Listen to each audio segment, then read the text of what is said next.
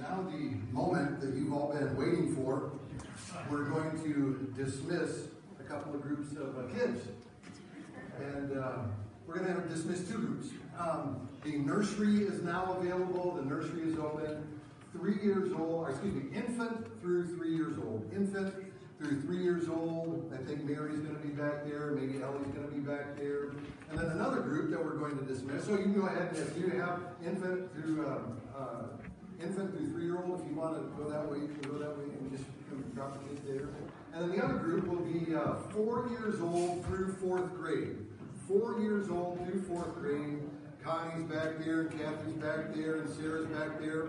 And you guys are going to do a lesson down in the gym. And uh, I wish I was going with you guys. So, because uh, I could dunk on all of you. What I was. So, uh, we'll let those guys head out there. There's a lesson for them. So now, uh, mom and dad, now what you get to do is just kind of snuggle right up to your spouse and then push them away because it's really hot in here, right? I forgot. Right now, yeah, really. I was wondering why I couldn't get stuff working right.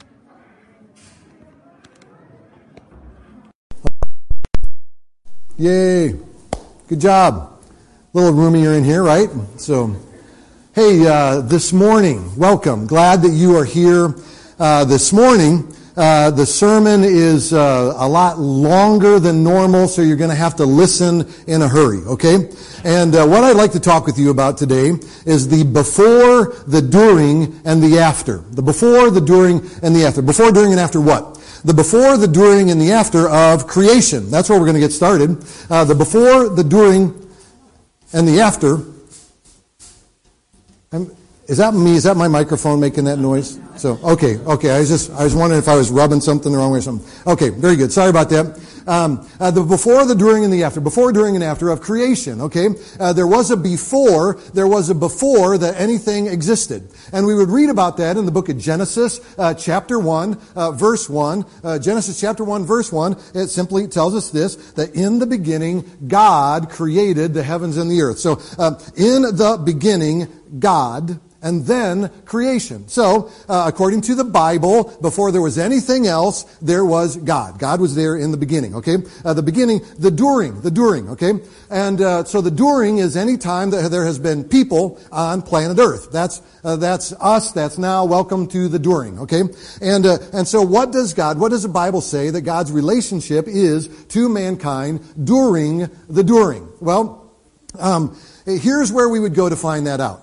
Uh, you would think, well, we could go to uh, the very first book of the Bible, and uh, but we're not going to go there. Where we are going to go, listen, I got to pay attention here. Uh, we're going to go to the first book that was ever written. The first book of the Bible that was ever written. Okay, what book is that? Well, uh, that's a little trickier. Okay, and so I'm going to put this little graph up here. Um, uh, here's the books of the Bible. Maybe maybe you've seen something like this before in Sunday school. It starts out over here. It says uh, the books of the law, and, and, so the Bible, first book in the Bible, Genesis, Exodus, Leviticus, Numbers, Deuteronomy. Those first five books. Um, you can write this down. Um, it, it's called the Pentateuch. Pentateuch. You can kind of flash that around at work tomorrow. And um, and uh, maybe maybe it'd be called the Torah by the Jews. Okay.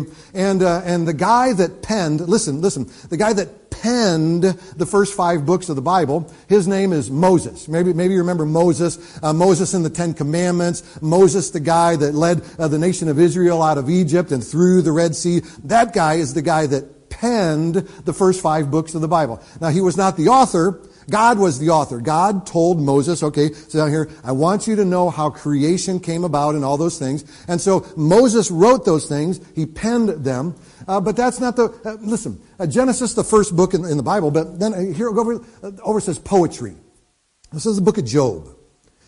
Uh, did you know that there is a such thing as a chronological Bible? A chronological Bible. And if you were to pick up a chronological Bible, the way a chronological Bible reads is it takes all of the stories in the Bible and it puts them in order chronologically.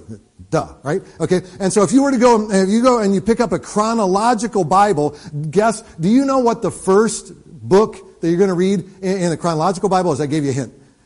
Job. Job. Job is the first book. And so, um, so uh, the book of Job is kind of the first recorded. Now, scholars believe that uh, Moses is actually the guy that wrote and, you know, penned uh, Job also. But the events of Job take place before Moses. So maybe you remember uh, the flood story. There's Noah and the ark, right? And then maybe you remember Father Abraham and then later comes uh, Moses. But uh, Job, scholars believe, lived in between Noah and Abraham. And so right now you're thinking, so what? Here's, here's why, okay?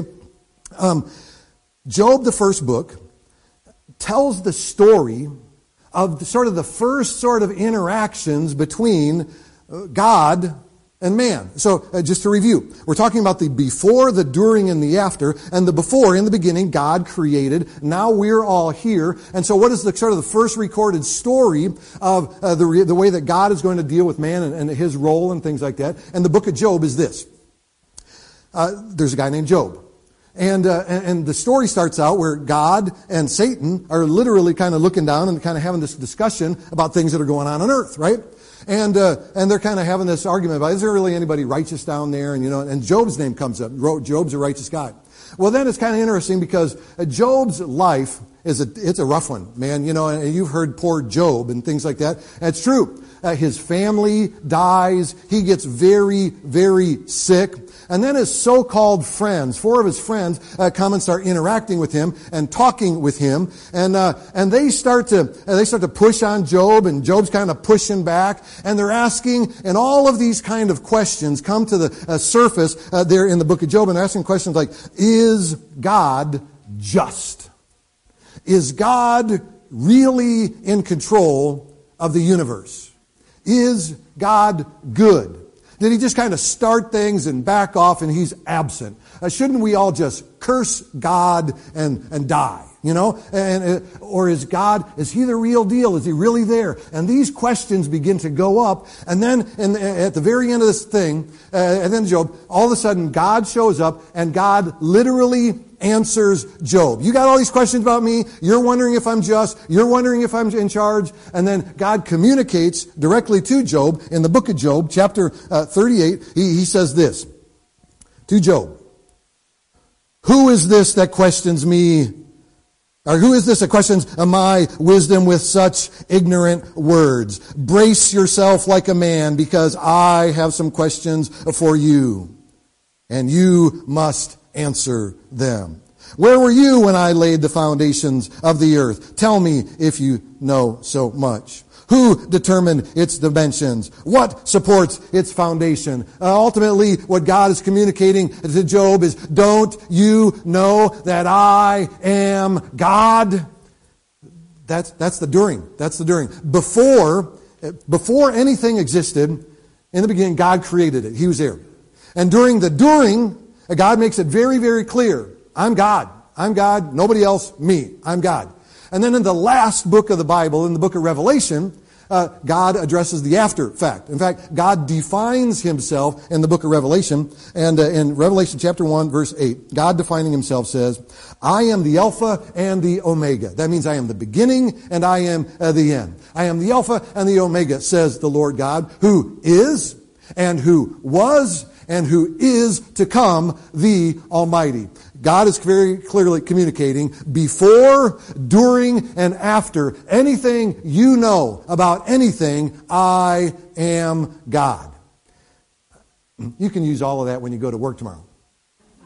So, um, hey, listen. Uh, this morning, what I'd like to talk to you about is this the before, the during, and the after of Easter. And the way that kind of breaks down is the before is kind of Palm Sunday, and then and then Jesus is arrested and he dies on a cross. That's kind of the during, and then and then the after is when he raises again. The before, the during. But I've already said a lot of things, and so I'm going to just ask that um, would you please bow your heads and pray with me. Uh, Father, you are God, and uh, we're gathered here today, and we just ask that ultimately there's been a lot going on already. And genuinely, Father, I ask that you would help us to forget everything that takes place this morning, except for those things that you want us to put in our heart and to know. I ask this in Jesus' name. and amen. Before, during, and after of Easter. The before of Easter. The before of Easter. It's kind of Palm Sunday, the triumphal entry. Uh, some of you guys were here last week and we covered uh, Palm Sunday fairly uh, thoroughly. If you would like to see uh, that sermon from last week, you can go to our YouTube channel, can go to our website and go online and kind of look that up and, and you can kind of, watch that. But I'll, I'll kind of give you a flyover here. This is kind of the way this works, is that um, on Palm Sunday, uh, Jesus was going to head into the city of Jerusalem. And um, uh, Jesus had been kind of on the down low. He, he had just done some incredible miracles, and this was kind of in the third year of his ministry. And literally thousands and thousands and thousands of people would gather whenever Jesus would come around to teach people because they knew he could heal people. Uh, he could make the lame walk and the blind see. And literally, he could raise people uh, from the dead. And, and they, were, they were listening to Jesus and they were learning from Jesus, and people were impressed. And so when Jesus on Palm Sunday uh, gets on this little colt of a donkey, the baby donkey, and, he, and he's riding into Jerusalem, uh, people from all over the Roman world were uh, descending upon uh, Jerusalem to celebrate the Passover. And Jesus begins to make his way into Jerusalem, and the crowd is enormous. And people are crushing into the streets. And while he is uh, making his way down, people begin to take off their coats and, and lay them down on the ground. It was symbolic of, I have things in my life I need to lay down before the Lord. And there were people that cut palm branches and they were waving them. And that was from the Old Testament. Whenever there was a new king that was uh, going to be put on the throne, uh, they would wave palm branches. They were just simply acknowledging, uh, Jesus is my king. And as he was making his way down in there, thousands and thousands and thousands of people were just screaming, Hosanna! Hosanna to the highest. They were declaring, This is my King. This is my Lord. Jesus is God. And they were celebrating and rejoicing in a frenzied pitch. They were excited to see Jesus come into Jerusalem. That was the before. And I think the before is kind of a word picture of exactly the way that some of you feel today. In fact, this is exactly why you are here this morning. Because God has grabbed your heart and you want to be with and near and around fellow believers who have placed their hopes and their faith in Jesus Christ you are witnesses to His healings. You have been transformed by His grace, and you are excited to tell anybody that will listen about Jesus because you know that He is your King and your Lord. And today, all around the world, millions and millions and millions of people gather together because they believe on Easter that Jesus is the King of Kings and the Lord of Lords, and people gather and they worship Him today. The before. Then there is the during, the during, the during of Easter. And the during is the time from the time that Jesus was arrested. He was arrested, on trial, and then, and then he dies on the cross. And the during is that time between the arrest of Jesus and the death of Jesus. And many of you are familiar with the with this kind of this last week. They call it Holy Week, and and many of you know that uh, last Sunday was Palm Sunday, and uh, by the time uh, Monday uh, Thursday rolls around, that Jesus has called uh, his disciples into the upper room, and and they have the Last Supper. And then after they have the Last Supper, they make their way out into the Garden of Gethsemane, and Jesus is praying with his disciples. And while they're there in the garden, uh, praying with, uh, with, the disciples, uh, Judas shows up and betrays Jesus uh, with a kiss. And then maybe you remember that Jesus is then arrested, and he is hauled off, and that there is a trial, and he is falsely accused, and he is sentenced to die on a cross, and people begin to boldly go after anybody that might even be loosely affiliated or associated with Jesus. And it starts with Peter. Maybe you remember that Peter was one of the guys that uh, went up to, uh, to Jesus and said, uh, Jesus, I will never turn my back on you. I will never uh, betray you. And maybe you remember that uh, Jesus looks at Peter and he says, you need to understand something, Peter. before the sun comes up tomorrow, before the rooster crows tomorrow, you're going to deny me three times. Oh no, I'll never do that, Jesus. And sure enough, Jesus is arrested. He is sentenced to die on a cross. And the guards scoop him up and they begin to beat on Jesus. And Peter is watching what is going on, and a little girl goes up to him and says, Hey, aren't you associated with that Jesus? And he says, No way. And he runs and hides, scared to make a stand for Jesus. But then the guards get into it. And the guards know that now it's open season on Jesus because he is guilty. He's going to die on a cross. And so they tie him up. And the crowds are just chanting, crucify him. And they tie him up and they bend him over a post and they take a whip and they begin to whip him and they literally peel the skin right off of his back. And because he has declared himself to be the king of the Jews, they get a purple uh, garment and they put it on his back and they take a crown of thorns and they press it into his skull and then they take turns and they go up and they punch Jesus in the face and they say, prophesy. Who was it, Jesus? You declare yourself to be um, the, the Son of God, the, the Messiah of the world. The Messiah would know who punched you. They would take sticks and they would beat him right in the back. And the Bible tells us that they plucked out his beard and that they spit on him and they mocked him and they made fun of him and they took him and they laid him bare on a cross and they put spikes through his hands and through his feet and they propped him up and they dropped his body in a hole and Jesus is hanging on a cross and while Jesus is hanging on the cross, Matthew reveals to us what people were saying about Jesus. Matthew chapter 27. The chief priests and the teachers of the law and the elders mocked him. Here's Jesus hanging, hanging on the cross. He saved others, they said, but he can't save himself. He's the king of Israel. Let him come down from the cross. Then we'll believe in him. He trusts in God. Let God rescue him now if he wants him. He said, I am the Son of God. In the same way, the robbers who were crucified with him also heaped insults on him. It was open season on Jesus. There is a boldness, an arrogance, putting Jesus down and seeing him as totally irrelevant. Jesus, who had declared himself to be the Son of God, is now hanging, slumped, bleeding out, his lifeblood running out of him.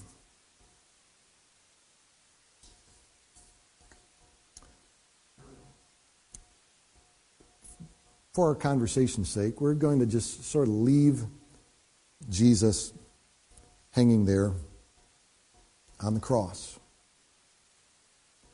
People are gathered around him, making fun of him, and they're mocking him.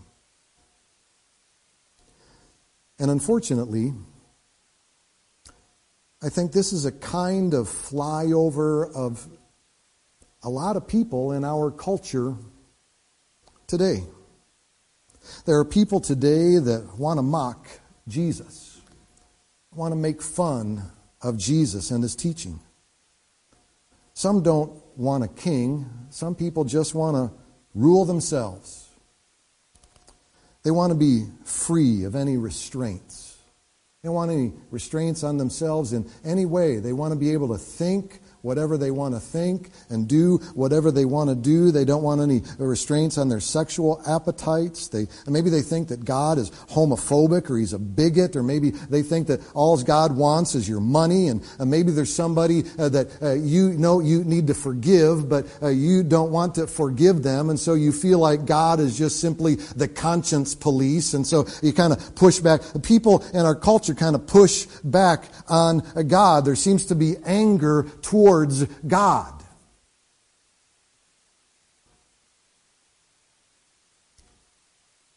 How or why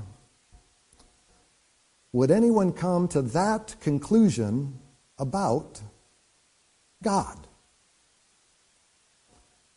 The Jews seem to be really angry at Jesus. People today seem to really want to push back on God, how or why would anyone come to that conclusion about God? I think the answer to that question is in this question What is the cause of anger? What is the cause of anger. Almost all anger comes from fear or frustration. Anger comes from fear or frustration, and fear and frustration come from an unmet need. We have unmet needs.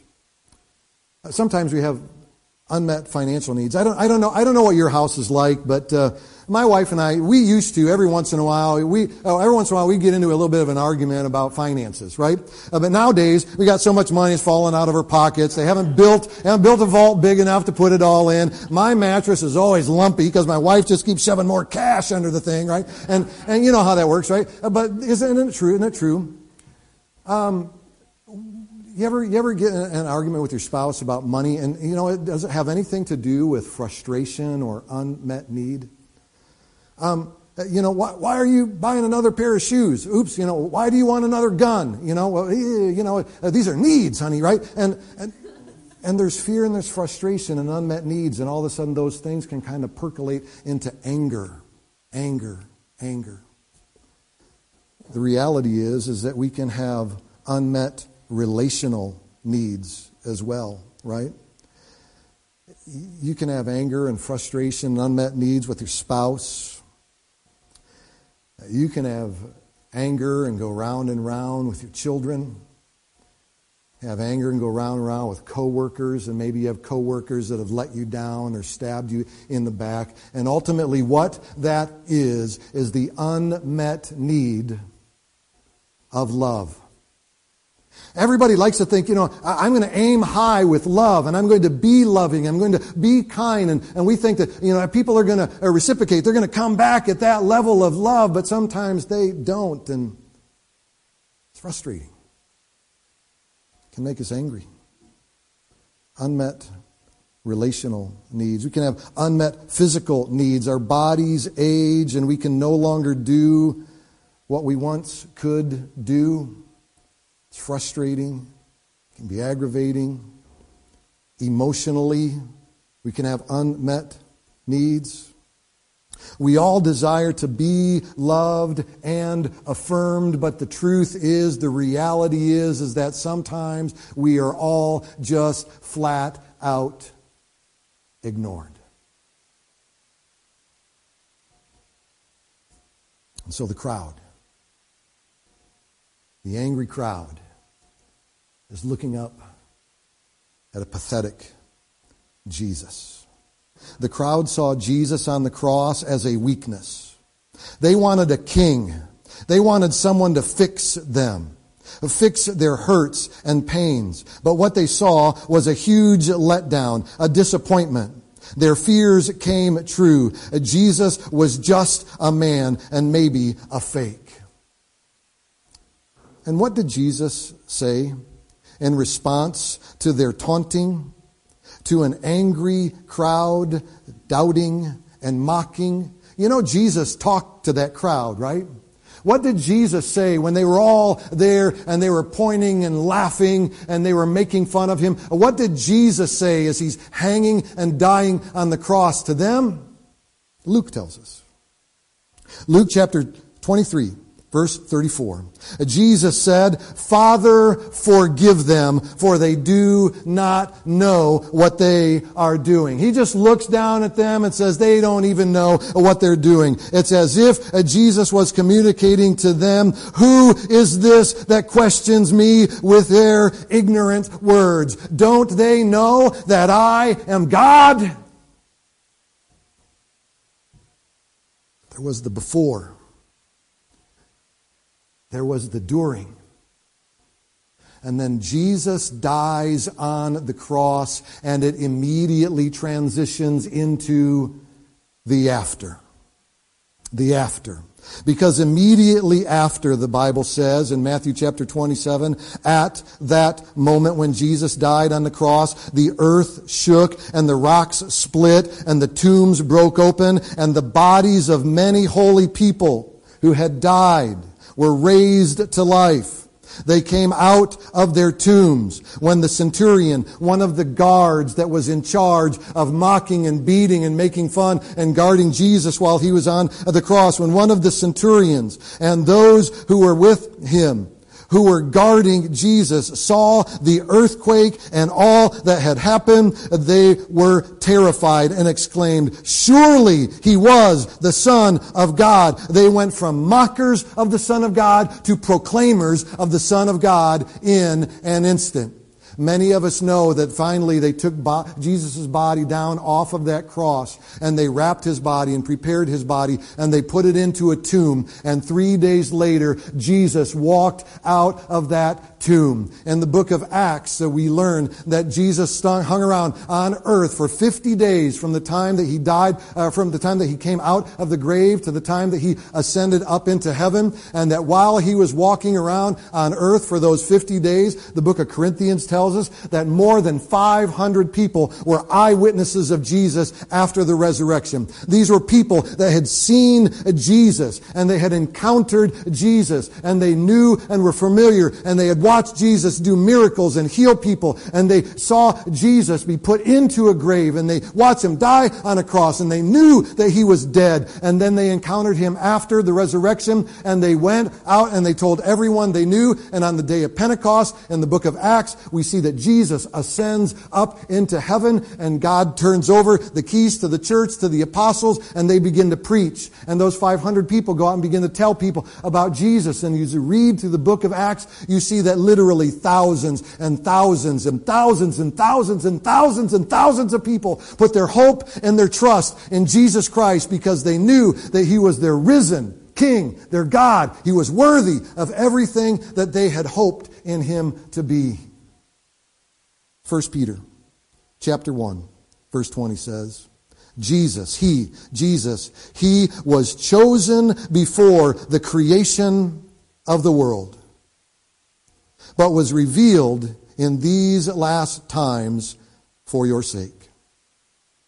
Through Him, you believe in God, who raised Him from the dead and glorified Him. And so your faith and hope are in God. That's the before, the during, the after of Easter. One last question. What does it matter to you? What difference does it make? What does it matter? I think here's how it matters. We are all a fallen people. And we all have unmet needs. And God has a plan for that. Here's a fact we are all incomplete. We're all incomplete. Every one of us. Uh, we're incomplete in the talents that we have. Some of you are very musical and some of you are artistic and uh, some of you uh, love numbers and math and some of you are very athletic and you have these different skill sets, but all of us don't have all of them and so we're all incomplete in some ways and we all have mental abilities, but the reality is, is that we're incomplete and we all have mental disabilities because some of you are very logical, sequential, and some of you are very emotional emotional and your minds work uh, differently. And, and the reality is, is that physically, physically we all have abilities, but we also all have physical disabilities and that some of you are strong and, and some of you are, are weak and some of you literally have physical uh, challenges. And here's what I want you to know. We are, we are all a fallen uh, people and we have unmet needs. And God has a plan for that. God has created His church, this place, His church, to be a place where we learn to help and serve each other and fill in each other's gaps in life. We come together and make one strong, complete body. And this is why God wants you me to go to church. to have a regular church home. We need each other to fill in the gaps. But here's what we know people are incomplete. And we can let each other down. And that is why God wants us to depend on Him. What does depend mean? It means trust in Him. He's God. You're not. He's God. I'm not. God wants us to depend on Him, to trust in Him. And if you're a dad, and, and, and you know, I'm fortunate to, to, have three kids, and they're here this morning, and that's kind of fun. And, and but if you're dad, you, maybe you remember being able to do something like this. I can remember it clearly in that, you know, when my kids were little and they, they were kind of stretched out in age, and, and so each one I kind of got to do separately and individually. There was there came a point in time when you you take them to the swimming pool, right? And, and you kind of stand them, you stand them up on the edge, and then you, you take a few steps back, and and um, and, and, you kind of say to them, "Okay, come on, jump to me, jump to me," you know, and, and, they kind of stand there and they look at you, and and you know they're like, "No, no, no, no," you know, and and they kind of lean and forward a little bit, and they pull back, "No, no," and so you just you're there, and your dad, and you kind of go, "Come on, jump to me, jump to me," you know, and and and finally they they lean forward, and finally they just kind of throw themselves at you, and you grab them and you hold them in your arms, and then they're all excited, and they're like, "Let's do it again, let's do it again," you're like, "Yeah." let's do it again, right? We know what it's like when our kids trust us and depend on us. God wants us to depend on Him.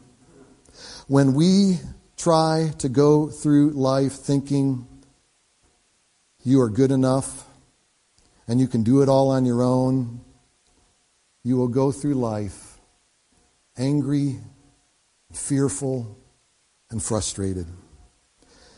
You were never meant to go through life apart from God. Never. Never. In the beginning, there was God. Today, God wants us to trust Him. And the resurrection of Jesus proves that we can trust God with our after. Before, during, and after, God is God. Before, during, and after, Jesus Christ is the Son of God.